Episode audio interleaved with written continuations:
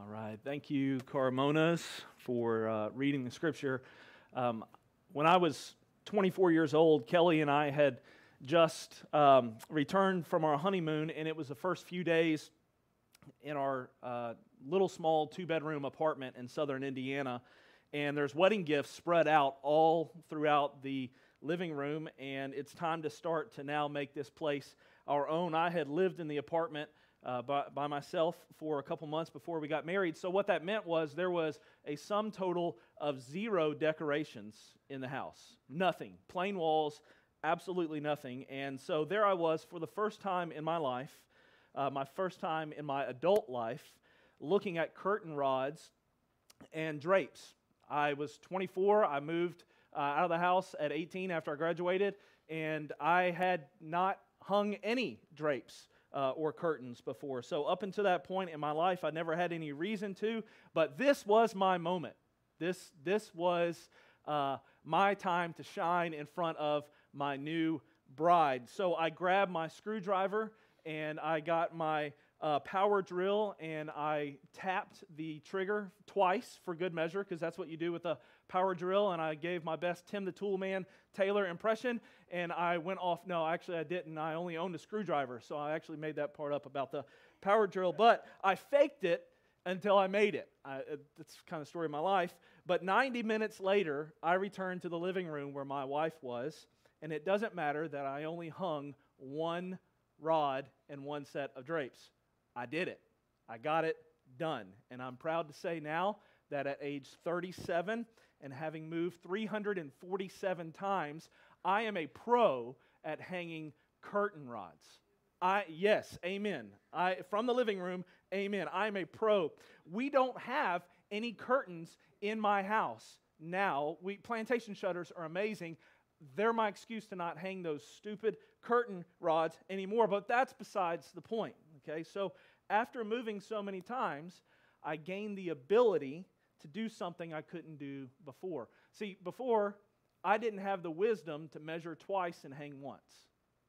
I didn't have the understanding of how to install the curtain rods the right way. This was 2007. We didn't have Google and YouTube. We had Ask Jeeves, okay? So we didn't have this kind of stuff for me to be able to get the counsel to do the right way of hanging this, and we were too poor to afford the internet in our little two-bedroom southern Indiana apartment, and I sure as heck wasn't going to ask my wife to come in and help because she would call my father-in-law, right? Okay? And we weren't going to have that, and I'm in the Clayton's house, and I didn't know Rodney Clayton at the time, okay? So I made do what I could, but that's what wisdom and understanding and counsel are all about. Not Rodney Clayton, but that's what wisdom, counsel, and understanding are all about. Ability, advantage, usefulness, power, and might.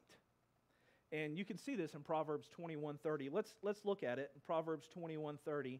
It says, "No wisdom, no understanding, no counsel can avail against the Lord."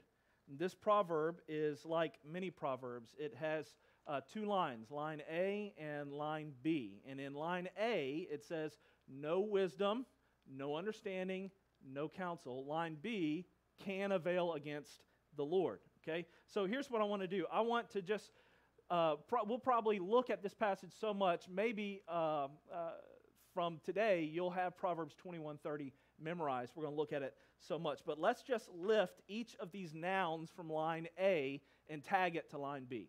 Okay, so Proverbs 21:30, no wisdom can avail against the Lord. No understanding can avail against the Lord. No counsel can avail against the Lord. Wisdom, understanding, and counsel are three perspectives for power, getting stuff done. They are practices of might and power and advantage and gaining advantage. Look, if you were to go to war, would you just run into war, or would you seek out wisdom, understanding, and counsel? You would not go to war without some kind of intel, right? I mean, that's what Proverbs 20, verse 18, it's just the next chapter over, maybe on the same page. Proverbs 20, verse 18, plans are established by counsel, by wise guidance, wage war.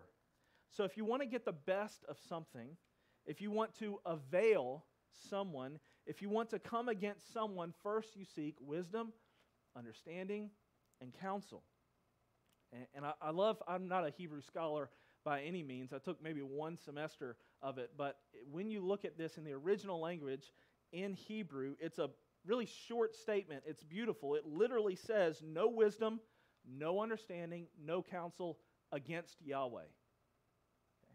So if God's wisdom is going this way and your wisdom is going this way, you're going against the grain. You're going the wrong way.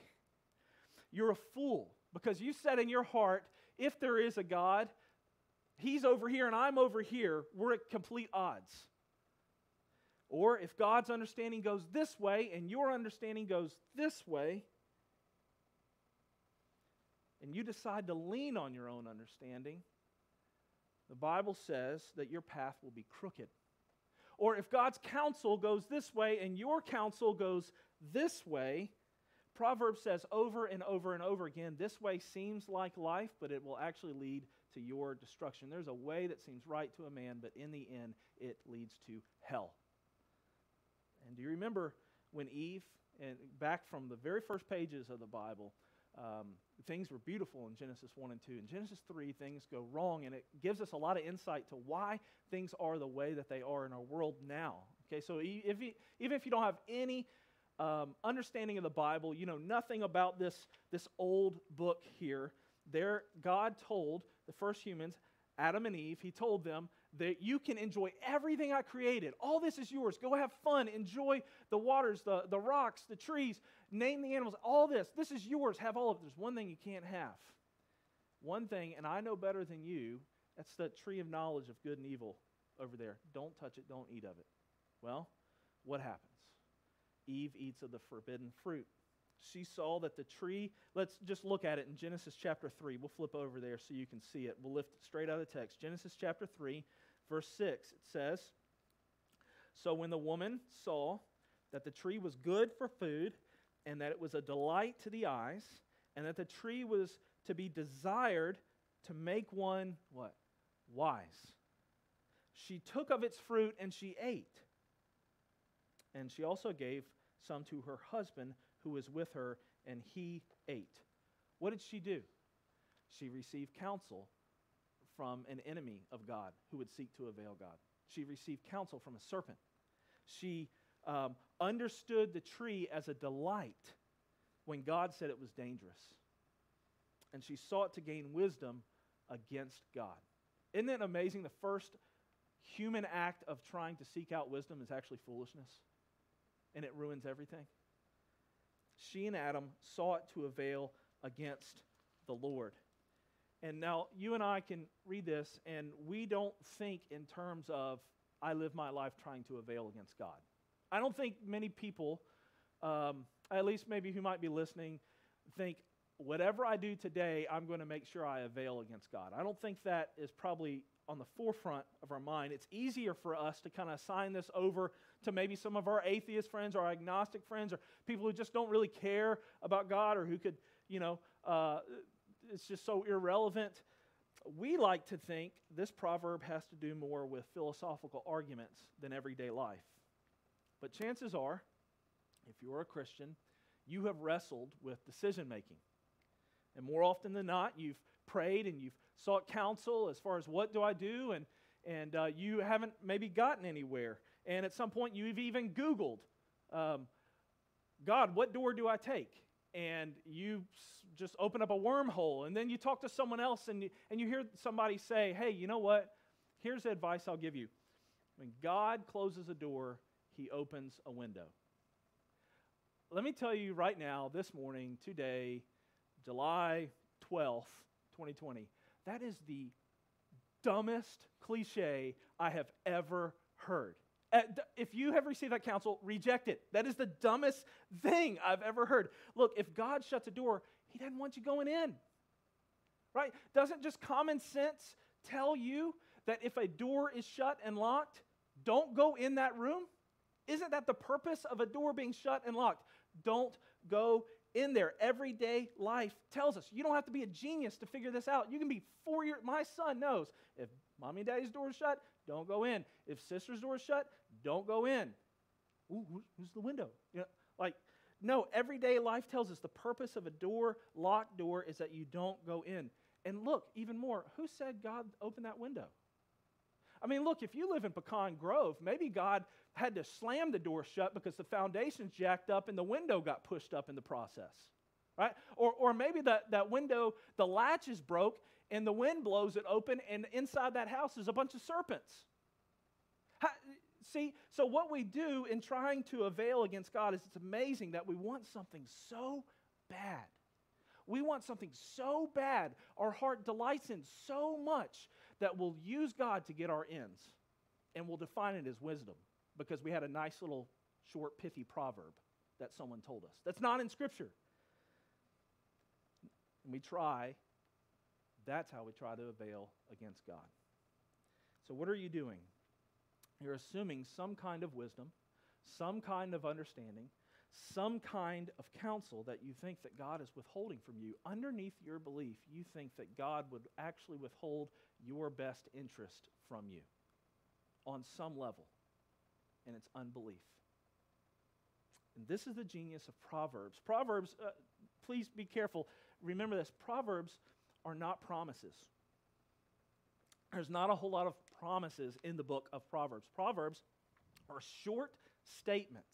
Proverbs are short, pithy statements based on long experiences.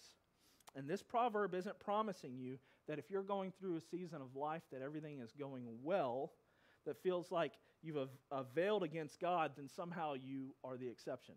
Look, you may be going through a season of life right now where you rely on your own wisdom, your own understanding, and your own counsel, and things are going well for you. Don't think you've availed against God, because in the long run, your lack of God-centeredness, the lack of God-centeredness and using God for your ends will be to your ruin. He's going this way and you're going this way. Yes, so stack up all the atheist arguments. Bring in and gather all the agnostic accusations. Bring in the rage of the nations, and none of them can avail against God. John Piper says, no sage, no professor, no psychologist. This is one implication of this proverb. And this is the folly that so many will bring when they try to avail against God and say, hey, there can't be a God, because if there is a God, he's got to be all good and all powerful. And he can't be all good because look at all the evil and suffering that exists in this world, right? Or he can't be really all powerful because look, there's so much suffering, surely he would step in if he were powerful enough. But look, don't buy into that line of thinking. Let me tell you why. It assumes there's only two attributes of God, benevolence and power, right? But what if God's also wise and he knows more than you? This little phrase, wisdom, understanding, and counsel, tells us. It actually shows up only a couple other times in the Old Testament, and one of which is from Job. Okay, and if anybody wrestled with God's power and God's goodness, it was Job. Okay, if anybody knew and asked questions of God's power and God's goodness, it was Job. And ironically, Job existed 400 years before Moses. So before there was the Exodus, the Ten Commandments, all of that, Job knew of God, and this is what Job knew. Job chapter 12, verse 13. Job says this, with God are wisdom and might and counsel. We've heard those before, haven't we? Wisdom and might and counsel and understanding. So maybe God is also wise. But I'm not speaking in a university classroom setting this morning. I'm in a living room, and so are you. And you're probably in your boxers or your PJs, or your 3-year-old has thrown so many Cheerios on the floor now you've given up on this. I understand. I've been there throughout this whole time, the whole time.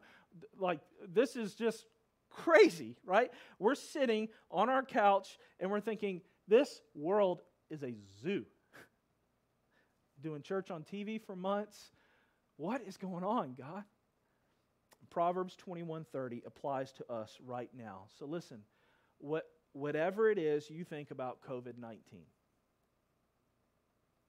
whatever it is you think about social distancing and masks, whatever it is you think you know about conspiracy theories, whatever it is, whether you're for them or against them, the decisions, them being the decisions that are being made right now in the world, what we know right now is that years later we will realize we know a fraction of what we know then. Right? What we know right now is a fraction of what we will know years from now. And we all experience that. Now, the difference is some of us are, you know, if you're bent on saying it's a conspiracy, you'll probably years from now say it's still a conspiracy. If you're saying, no, this was actually wise things that we did, you'll probably still draw the same conclusions. But either way, whatever perspective, the reality is we know a fraction right now of what we will know in the future. It's 13 years later. I know how to hang curtains. I don't do it, but I know how to hang curtains. I've got a client who is a pilot, a commercial airline pilot, and he told me that he thought he knew all that there was to know about flying airplanes after he had been a pilot for 15 years. He's now been a pilot for 30 years. And he said, Stephen, I thought I knew everything at 15 years. 30 years in, I was just starting to scratch the surface at 15 years. How much more is this when we come to the wisdom, the understanding, counsel, and might of God? The Bible calls God the Ancient of Days for a reason. Isaiah chapter 40, we won't go there, but Isaiah 40 says that God holds in the hollow of his hand, hollow, right here, okay?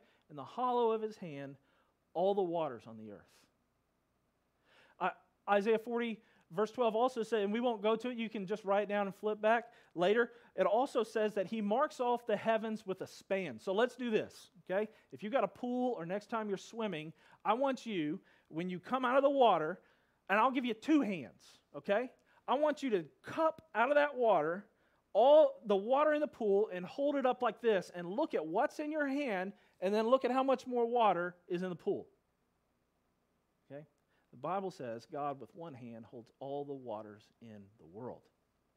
Or next time you are out on a starry night, I want you to take your right hand, take your left, whatever, and I want you to lift your thumb, and I want you to lift your pinky, and this is a span right here, and I want you to hold out your arm like this.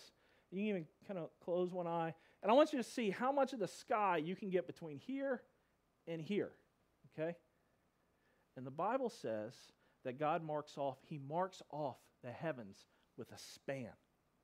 So what you might get from here to here, could be like Earth to Mars maybe, God gets billions of light years between here and here, right? That's marking off with a span. God does that easily, and it is no struggle for him. I cannot tell you how many times I have prayed for something over and over and over, and I thought I was so sincere, and I knew I wanted it, only to have God say, no, or not yet. And I cannot tell you how many times in my walking with the Lord I have looked back and said, thank you, God, for withholding from me what I thought was wise. I cannot tell you how many times I have said, God, I thought I understood and I thought I knew, but thank you for not giving me what I was asking for. I had no idea. There was so much more. There was so much more. And God, you gave me what I would have given myself had I known what you know, God. And God, I'm so glad that you aren't a figment of my imagination. Look, if your view of God doesn't actually make you to have to turn, he's probably a figment of your imagination. You probably created him to agree everything that you believe and to affirm and to make you feel better, and he's probably not the genuine God of the Bible. I'm so grateful, God, that I cannot avail you. You are the rock sovereignty that undergirds my life and guides my life and calls me to rest. So here's the question. Where do we find wisdom understanding, and counsel that isn't at odds with God, that isn't at odds. The good news this morning is that wisdom, understanding, and counsel are not found in a set of facts. It doesn't depend on your education level. If we're talking about wisdom, understanding, and counsel having to do with ability, it doesn't rely on your ability. Do you know where wisdom, understanding, and counsel are found? They are found in a person. I told you that this little string of wisdom, understanding, counsel appears a few different places in the Bible. We saw it in Job. It shows up another time in Proverbs 8. We won't go there right now, but it shows up one other time in Isaiah chapter 11, verse 2. And I want you to flip over to Isaiah chapter 11, verse 2. I'll wait for you. We'll start actually in verse 1. Okay, we're going to see this little string of wisdom, understanding, and counsel. Okay, so this is Isaiah 11, 1. There shall come forth a shoot from the stump of Jesse. Okay, so there's going to be, Jesse is the father of King David, okay? So there's going to be someone who comes from his lineage, and a branch from his roots shall bear fruit. So that person who comes is going to bear fruit. There will be a result, and his life will bring about good, be fruit. And look at Isaiah 11:2. And the Spirit of the Lord shall rest upon him, the Spirit of wisdom and understanding, the Spirit of counsel and might. Wouldn't it be great to meet that person? Wouldn't it be great to meet someone who everything that they do and all that they are is not at odds with God, but is aligned up with God? And look what kind of world this person brings. If he is going to bear fruit out of wisdom, understanding, and counsel, look what kind of world, this kind of order this person will usher in. Look in verse 3. Spirit, wisdom, understanding, spirit of counsel and might, spirit of knowledge and fear of the Lord. Isaiah 11 verse 3 says, and his delight shall be in the fear of the Lord. He shall not judge by what his eyes see, or decide disputes by what his ears hear. But with righteousness he shall judge the poor, and decide with equity for the meek of the earth. He shall strike the earth with the rod of his mouth, and with the breath of his lips he shall kill the wicked. Righteousness shall be the belt of his waist, faithfulness will be the belt of his loins. The wolf shall dwell with the lamb. This is the fruit of all of those works that he has done. The world will be made right the way it ought to be. The wolf shall dwell with the lamb, and the leopard shall lie down with the young goat. The calf and the lion and the fattened calf together, and a little child shall lead them. The cow and the bear shall graze. Their young shall lie down together. The lion shall eat straw like the ox. The nursing child shall play over the hole of the cobra, and the weaned child shall put his hand on the adder's den. They shall not hurt. Get that. They shall not hurt. Hurt gone. Destruction gone in all my holy mountain. For the earth, and God's holy mountain is not depicted just as a mountain in Jerusalem here. What's it depicted as? For the earth shall be full of the knowledge of the Lord as the waters cover the sea. And in that day, the root of Jesse, who shall stand as a signal for the peoples, of him shall the nations inquire, and his resting place shall be glorious. Wouldn't it be great if there was one person, just one person in the world, who genuinely always, every day, every second, it could be said of them that their delight was in the fear of the Lord. Wouldn't it be great if there was one person to whom we could go who has never tried to avail against God? That person who didn't just have a reverence for God's power or goodness, but who supremely delighted in and made known the full range of the attributes of God, so that knowing God would cover the earth as the waters cover the sea. God's benevolence, His power, His wisdom, His justice, His holiness, His mercy, and His righteousness. I want to submit to you this morning. I want to submit to you this morning that Proverbs 21 in Job 12, in Isaiah 11, and your life is all meant to point to God's Son, Jesus of Nazareth. Remember what we said that wisdom and understanding and counsel are about? It's about ability, advantage, usefulness, power, and might. And in the gospel, we see our right place in this world. We can't avail God no matter how much wisdom we may try to bring to the table. But what we also see in the gospel and the good news is God's place in this world. He uses such bigness, the span that he holds off, that measures the cosmos in between his hand and his might and his ability for the advantage of his enemies who would seek to avail against him, even to the point of a splinter-ridden, bloody cross that they would put him on. And he does that for his enemies. Man, we as a church, we pray for the nations, right? We pray that God would be with those who are missionaries all over the world. What if we made it an effort to also not only pray for missionaries, Christians all over the world, but what if alongside that line of praying for missionaries, you were also praying for enemies who had slaughtered missionaries? You pray for your enemies. Love those who persecute you. Right? God does this for us because all of us, no matter how morally good you think, you are naturally prone to seeking to avail against God, and that is treason, and that puts us as an enemy. But God demonstrates his own love towards us in this, that while we were yet sinners, enemies, Christ died for us.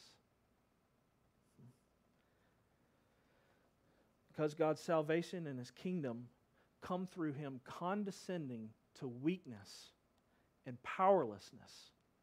Death on a cross. Those hands that span out the universe, arms wide, wide open, hanging on the cross. That breath that spoke everything in, suffocating, drowning in blood for us as enemies. And the Bible calls that the display of the wisdom, understanding, and counsel of God, because God is overcoming our true enemy, Satan, sin, death, principalities and powers of this earth. And if you want to receive this kingdom, you cannot receive it by moral strength or by being a good person or by trying to live a life of consistency, right? Or great wisdom or have complete wisdom. You can't do that. It would cut across the grain. If you would have Jesus, then you must have him through weakness. And Christians talk about weakness in two words: repentance and faith. Repentance and faith. If God's going this way, you're going this way, you turn and go this way with God, that's saying, I don't know it, I'm weak, I'm going to go where you're going, God. That's the first step of repentance, right? Turning and trusting that he is who he says he is and delighting in him over everything else. That is faith. And what that looks like is if God's wisdom goes one way, then we need to follow. And if your faith isn't the accumulation of personal strength, then faith is looking for strength in Jesus and delighting in him. So in Jesus, salvation comes to the world, not by clinging to power, but by losing power. So we receive him in his kingdom by surrendering your will and trusting him and identifying with Jesus, the poor, and the powerless. I want to read, this is not just some preacher thing here. I'm literally just going to read this passage, and then I want to pray. I'm not going to explain anything. I want to finish with 1 Corinthians chapter 1, verse 18, and we'll read to the end of the chapter. So I'll wait for you just a second to get there. 1 Corinthians chapter 1, verse 18, if you're reading in your Bible, or the words on the screen. Here we go, 1 Corinthians chapter 1, verse 18. For the word of the cross is folly to those who are perishing. But to us who are being saved, it is the power of God. For it is written, I will destroy the wisdom of the wise, and the discernment of the discerning I will thwart. Where is the one who is wise? Where is the scribe? Where is the debater of this age? Has not God made foolish the wisdom of this world? For since in the wisdom of God, the world did not know God through wisdom, it pleased God through the folly of what we preach to save those who believe. For Jews demand a sign, and Greeks seek wisdom. But we preach Christ crucified, a stumbling block to Jews and a folly to Gentiles. But to those who are called, both Jews and Greeks, Christ, the power of God and the wisdom of God. For the foolishness of God is wiser than men, and the weakness of God is stronger than men. I want you to consider your calling, brothers. Not many of you were wise according to worldly standards. Not many were powerful. Not many were of noble birth. But God chose what is foolish in the world to shame the wise. God chose what is weak in the world to shame the strong.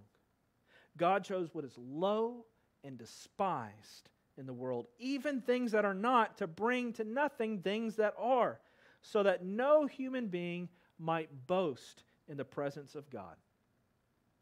He is the source of your life in Christ Jesus, whom God has made our wisdom, our righteousness, sanctification, and redemption.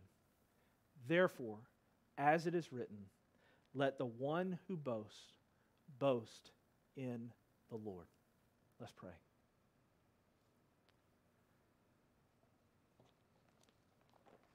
Father, our boast surely is in you, and we make much of you because of Jesus and what he has done.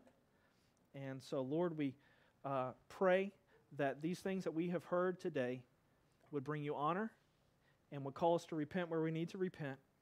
And Lord, we sing and we worship you out of the freedom of your good gospel. And it's in Jesus' name, amen.